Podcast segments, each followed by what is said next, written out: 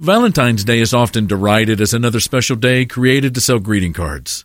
Maybe so, but that's not the way I think of it. We so very often in the stampede of life do not take the time to carefully say the important words, words that will be remembered for years to come, words of love and words of affection for the most important person or persons in our life. God's love for humans is not left a mystery and is the most quoted verse in the Bible's New Testament.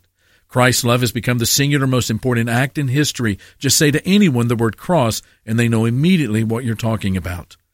Why would we keep our love in the dark, left unsaid, a mystery? Sure, there's more to love than just words, but words are important. Never let an opportunity to say the words of love and affection be left unsaid to the people who matter most in your life. Valentine's Day can become a regular habit. This is Mark Absher, the MacArthur Park Church of Christ. Visit our church online at macarthurchurch.org. The MacArthur Park Church of Christ, connecting God and people.